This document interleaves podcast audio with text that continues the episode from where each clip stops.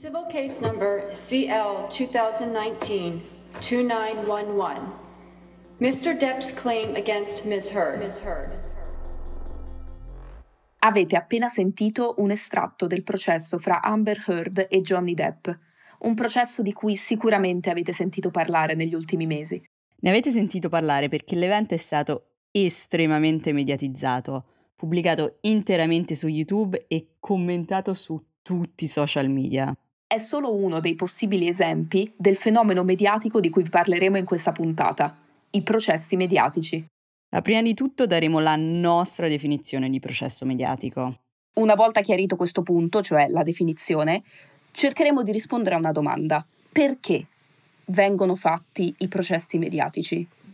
Abbiamo identificato due possibili motivi e spiegazioni. Il primo motivo è un po' più terra-terra ed è il fatto che ci piace il gossip, ci piace sentirlo e ci piace farlo. Il secondo motivo è più nobile, la difesa di un ideale, cioè l'elevazione del processo a caso simbolico di un'ingiustizia sistematica che ci fa sentire autorizzati o addirittura a volte in dovere di prendere posizione. Io sono Sara. E io Vittoria. State ascoltando Meraki.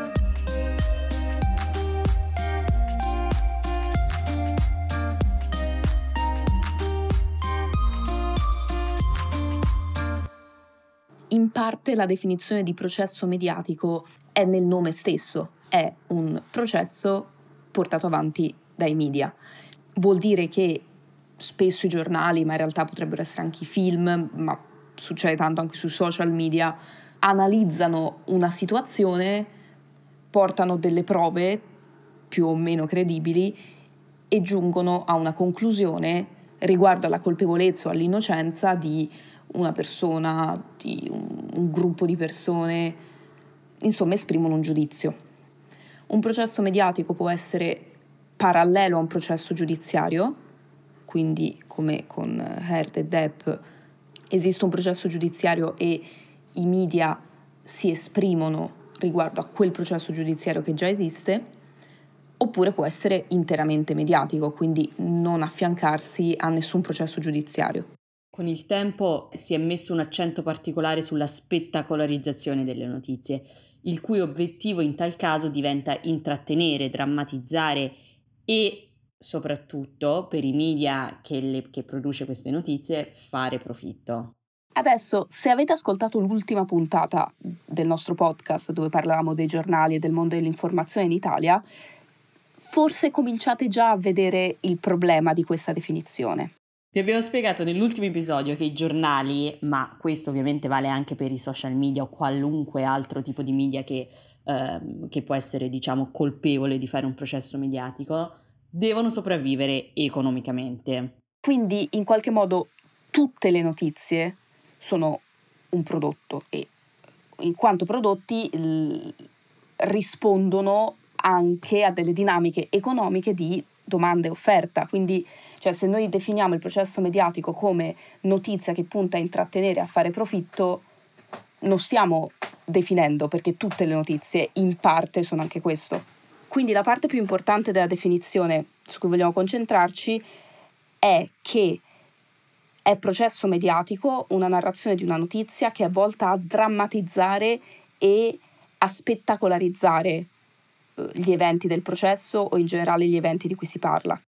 Il problema dei processi mediatici non è l'indagine che i giornalisti fanno su un determinato tema o su un determinato evento o in qualche modo impicciarsi, il modo in cui si impicciano nella giustizia, perché anzi è un pilastro importantissimo del giornalismo, è un pilastro anche molto nobile fare da controllori di, questi, di queste istituzioni. Il problema è però quando queste indagini poi diventano superficiali. Io direi che l'elemento che distingue un processo mediatico, e in questo caso stiamo intendendo processo mediatico come una degenerazione del giornalismo, una cosa che non va bene, che è fatta male, la differenza è se c'è buona o cattiva fede. Cioè, i giornali non devono astenersi dal svolgere funzioni che sono prerogativa principalmente della giustizia, quindi va benissimo che parlino dei processi, che parlino delle prove, che portino anche avanti delle indagini indipendenti, però il problema nasce nel momento in cui lo fanno superficialmente con l'obiettivo di provocare forti emozioni negli spettatori a discapito della correttezza delle informazioni.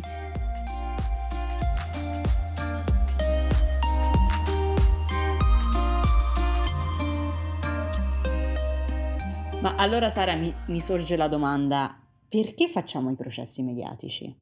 Un primo motivo è che alla gente piace fare gossip e su questo si apre un capitolo interessante, nel senso che preparando questo episodio io e Vittoria abbiamo parlato tanto di questa questione proprio del gossip e su quanto sia una cosa umana, su quanto sia una cosa umana ma condannabile.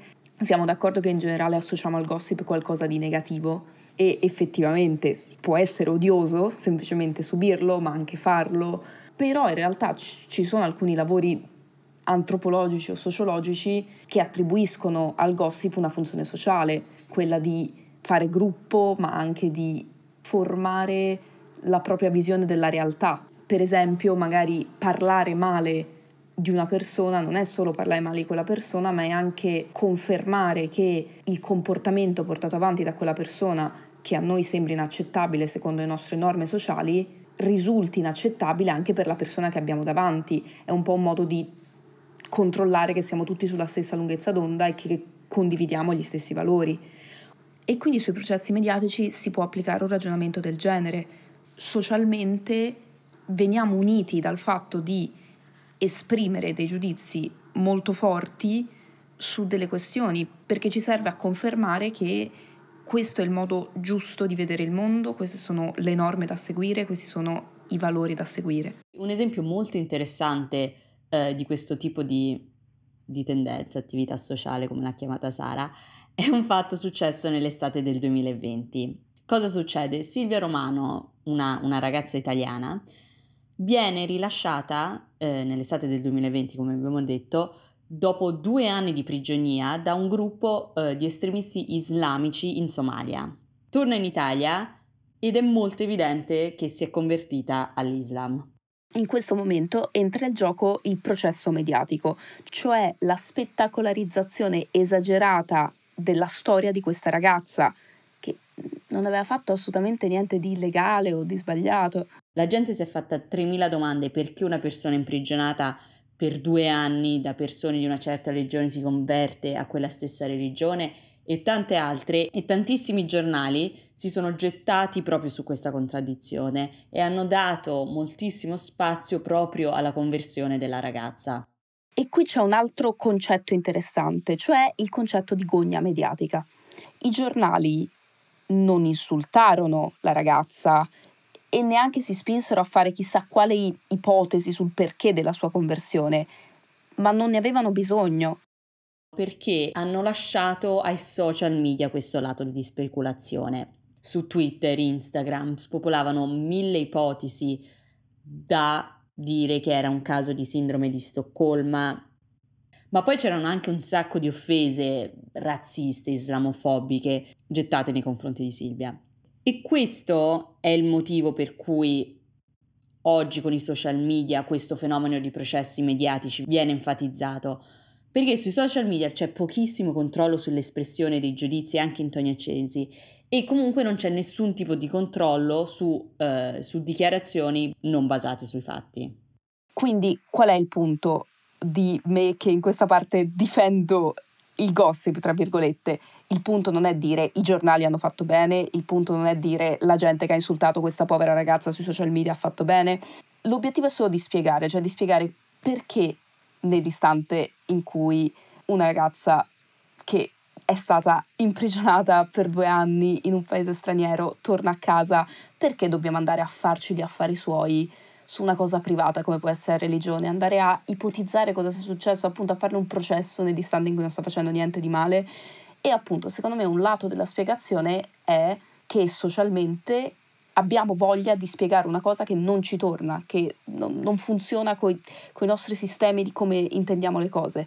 Poi, diciamo, una volta che diventiamo consapevoli del fatto che abbiamo questo meccanismo umano, non andrebbe assecondato in casi que- come questo, soprattutto quando ci porta a mettere qualcuno alla gogna mediatica, però questa è un'altra questione, ne parleremo meglio anche in conclusione. Sì, certo, poi affronteremo questo meglio in conclusione. Però ci sono anche altri due motivi, secondo me, per cui può essere attraente fare gossip su persone che non si conoscono. Banalmente il primo è che è facile sparare a zero su chi è lontano da noi, soprattutto se è famoso. Perché se io esprimo un giudizio molto severo su un mio amico, una mia amica, una persona che conosco e vedo tutti i giorni, se questo mio giudizio dovesse giungere alle sue orecchie, io vedrei questa persona stare male nell'istante in cui invece non conosco la persona sulla quale faccio gossip, la persona di cui parlo male, ovviamente questa cosa non succede. E poi un secondo motivo per cui secondo me ci si lancia contro i personaggi famosi è eh, in reazione all'immagine molte volte proprio creata dai media, all'immagine perfetta di questi personaggi e per spiegare un po' meglio questo concetto prendiamo l'esempio recente eh, tutto italiano del divorzio fra il calciatore romano, il numero 10 della Roma, Totti, Francesco Totti, e Ilari Blasi, una rinomata conduttrice di, di reality tv show italiani. Dopo anni appunto che venivano presentati come la coppia perfetta, eh, un modello di felicità, eccetera, quest'estate hanno fatto delle dichiarazioni molto civili, senza apparente astio l'uno contro l'altra, dove appunto dicevano che si erano separati e questo ha generato una reazione mediatica sconvolta. Assurdo perché nel momento della separazione sia, sia Francesco che Ilari avevano espressamente richiesto ai giornalisti e ai media di rispettare la loro privacy proprio per la serenità dei figli. E purtroppo questo non è avvenuto perché eh, nell'arco dell'estate i giornali, soprattutto scandalistici, ma non sono, si sono scagliati sulla storia, analizzando, cercando di ipotizzare, cercando di scoprire, appunto facendo un vero e proprio processo, cercando di scoprire eh, se uno dei due avesse delle storie extraconiugali che potessero spiegare la separazione, oppure cercando di capire perché questi due si stavano lasciando, quando insomma non, non serve che lo diciamo noi che il motivo per cui un, una relazione finisce rientra assolutamente nella sfera privata e alla fine hanno esposto una probabile relazione di Totti con un'altra donna e quindi questo ha portato Totti a uscire dalla privacy che aveva creato, cioè sia lui che, che Blasi eh, avevano dichiarato che non, non avrebbero reso pubblici i motivi, insomma che non avrebbero sollevato un polverone e invece Totti in risposta alle ipotesi apparse sui giornali scandalistici che lui avesse avuto un amante, ha dichiarato pubblicamente di non essere stato l'unico a tradire. E quindi appunto questo silenzio nel quale i due volevano tenersi per amore anche dei figli, è stato rotto tramite questi processi mediatici. Quindi quando ci viene servita un'occasione di smontare, come avevamo detto prima, un'immagine perfetta eh, nel nostro immaginario di una coppia famosa che sia o di altre, o di altre vicissitudini personali nella, che rientrano nella sfera personale di personaggi famosi, una parte, secondo me, a mio avviso, una parte più o meno piccola di ognuno di noi che si sente sminuita al confronto di questa immagine creata, si butta addosso alle accuse generate dai, da, dai media e dai giornalisti per smontare, eh, proprio per smontare questa immagine. Un caso simile a questo qui fra Totti e Blasi è successo fra la primavera e l'estate scorsa, eh, stiamo parlando ovviamente del processo fra Johnny Depp e Amber Heard. Anche se probabilmente già conoscete la storia, la riassumiamo molto velocemente. Nel 2014 gli attori statunitensi Johnny Depp e Amber Heard si sposano. Poi nel 2016 lei chiede e ottiene il divorzio con un'iniziale accusa di violenze che poi però ritira subito. Poi due anni dopo, nel 2018, proprio Amber Heard scrive sul giornale statunitense eh, The Washington Post un articolo dove allude di essere stata picchiata da Depp nei due anni eh, di matrimonio, senza però mai menzionare il nome di Johnny Depp. Nel 2019, proprio a causa di questo articolo, Depp denuncia Heard per diffamazione. Ed è per questo motivo che i due vanno in tribunale, processo che poi tra Covid e tutto è, stato, è, è avvenuto fra primavera e estate 2022 ed è stato seguito da un sacco di gente. Cosa succede? Una volta che parte il processo, moltissime persone prendono posizione a favore di Depp durante il processo, quando ancora la sentenza non era uscita, sostenendo che fosse evidente che le prove eh, e la testimonianza di Heard non reggessero. A me sorprese assistere a questo tipo di affermazioni per due motivi. Da un lato perché erano molto intense e cattive verso Heard, cioè indipendentemente dal, dal fatto che lei fosse colpevole o no, che la sua testimonianza fosse davvero non credibile o credibile o chissà cosa, si andava a insultarla, a prendersi gioco di lei in modo molto molto mh, violento proprio. E poi il secondo motivo per cui tutta questa storia mi, mi lasciava un po' sdubbiata era il fatto che appunto si potesse pensare a partire dai video su YouTube del processo di elevarsi a giudici della questione, cioè di affermare con molta convinzione, ah, io ho capito che lei è colpevole, ah, io ho capito che lei mente, ah, io ho capito, basandosi appunto su un video YouTube di una persona che non conosciamo.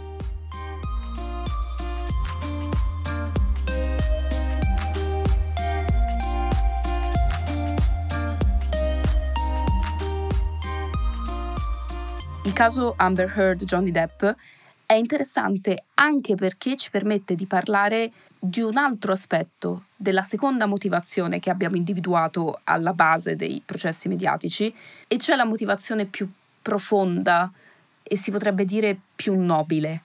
Cioè, noi pensiamo che il contesto che circonda un caso mediatico può veramente portare le persone ad astrarsi dal caso particolare per generalizzare e questo aiuta a spiegare la violenza delle posizioni prese da enti esterni al caso.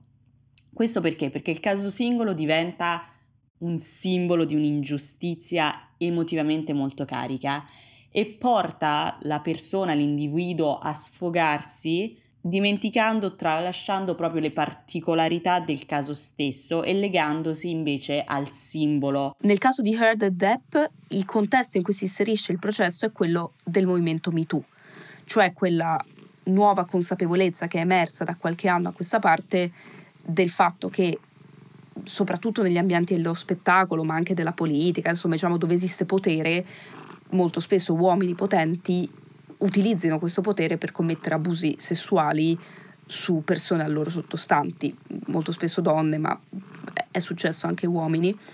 E appunto è stato il movimento MeToo ha, ha sollevato questo problema, ha sollevato il fatto che esista eh, difficoltà a parlarne, sta cercando un po' di sollevare lo stigma e di rendere più facile per le vittime di violenza di denunciare le violenze subite. Questo rientra nel caso di cui stiamo parlando, perché a seguito del movimento MeToo si, si è anche accumulata una sorta, direi, di frustrazione che rientra un po' nel discorso, in un discorso del genere, cioè oggi ormai siamo arrivati a un punto che basta che una donna accusi un uomo, magari anche semplicemente che le stia antipatico, di averla molestata e boom, in un secondo la carriera di quest'uomo va in frantumi, i media si scagliano contro di lui e bam, non avrà mai più un lavoro. La paura che uomini accusati di molestie subiscano una gogna mediata ingiustificata è, secondo alcuni analisti, alla base del processo mediatico subito da Amber Heard.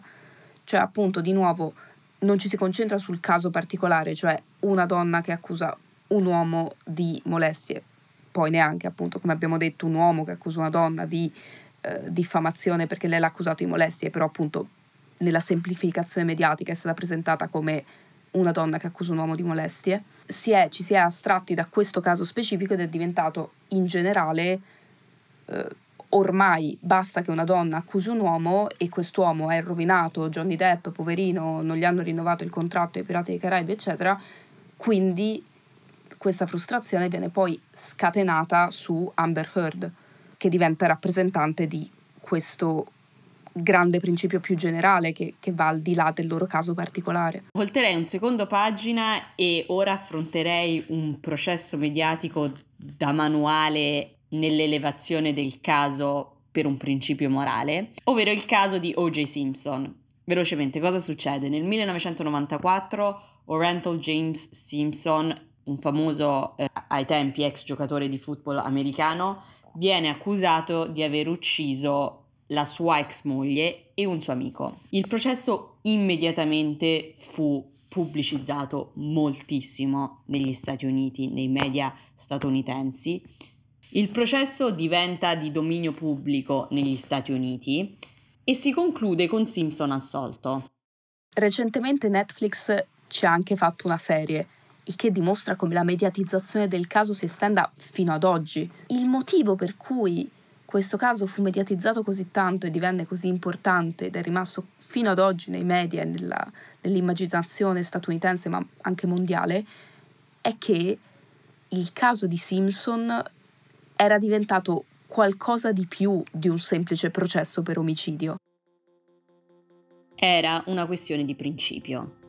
Era diventato il caso di una persona di colore che viene accusata di aver commesso un crimine. E questo lo dobbiamo contestualizzare negli anni 90 in, negli Stati Uniti, una società complessa, molto complessa, dove il razzismo verso le persone non bianche aveva un ruolo purtroppo centrale e questo si traduceva nel fatto che se una persona era di colore, le pene giudiziarie nei suoi confronti erano statisticamente più pesanti. Cioè, negli anni 90, le persone non bianche, soprattutto le persone nere negli Stati Uniti, percepivano un'ingiustizia e una discriminazione da parte del sistema giudiziario nei loro confronti. Quindi nell'istante in cui un caso giudiziario, cioè quello di, O.J. Simpson, è diventato centrale nell'opinione pubblica, stabilire la verità di quel caso particolare, cioè se in quel caso particolare quella persona di colore avesse ucciso un'altra persona, perdeva di importanza, cioè diventava un caso in generale sulla difesa delle persone di colore che vengono discriminate dai tribunali statunitensi. E, e quindi stabilire la verità in quel processo giuridico particolare diventava secondario.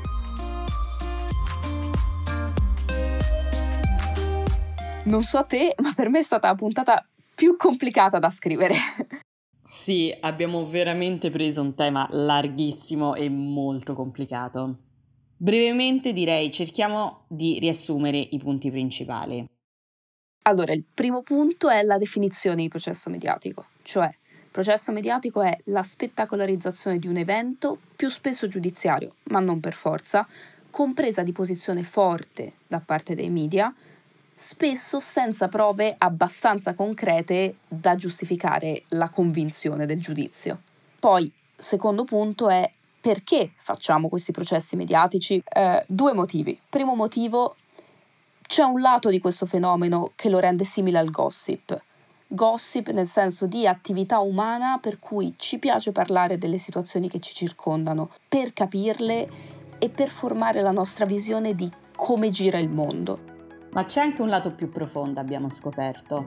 Un lato per cui siamo convinti, non importa poi se hai ragione o torto, che il mondo giri in una direzione che non ci piace. Che tutti i mariti tradiscono le mogli, che il sistema giudiziario del nostro paese sia più rigido con i neri che con i bianchi, che viviamo in un mondo dove una donna con una parola può distruggere la carriera di un uomo. E allora, quando un evento ci sembra essere un esempio di, di questa dinamica ingiusta nella quale siamo convinti di vivere, cerchiamo di farci giustizia da soli. Dove farci giustizia da soli ha significato battersi per far assolvere O.J. Simpson, ma nel caso di Amber Heard o di Silvia Romano è significato riempire le presunte colpevoli di insulti e minacce sui social media. Ultimo punto ora che vogliamo darvi è un consiglio su come affrontare i processi mediatici. Il nostro suggerimento è prima di tutto di cercare di essere consapevoli di tutte queste dinamiche. Quindi quando ci ritroviamo di fronte a un giudizio mediatico forte che pretende di sapere cosa sia successo, si accanisce subito su un colpevole, fermiamoci un secondo. Chiediamoci prima di tutto se è il nostro posto sindacare su quella questione. Cioè, per esempio, se si parla di stabilire se una persona all'interno di una coppia di personaggi famosi sia stata infedele o meno, magari possiamo anche contrastare la nostra voglia istintiva di fare gossip e evitare di formarci un giudizio per forza e lasciare la questione ai diretti interessati. Invece se, se pensiamo, se siamo convinti che questa questione merita il nostro interesse e ci interessa sapere la verità, saperne di più su questo caso. Cerchiamo comunque sempre di scindere il caso particolare dai principi generali che abbiamo. E comunque davvero come ultimo consiglio di decenza mediatica, diciamo, qualunque cosa succeda non facciamo le gogne mediatiche, anche se giudichiamo che una persona sia colpevole del peggior delitto di cui ci si possa macchiare umanamente e ne siamo sicuri al 100%, non ha mai senso riempire di messaggi cattivi una persona sui suoi social personali. Esistono altri modi, esiste scendere in piazza, eh, esiste mandare le lettere ufficiali, ma i messaggini di insulti violenti personali verso una persona non hanno mai senso, non sono mai la cosa giusta da fare. Io sono Sara. E io Vittoria. Avete ascoltato Meraki.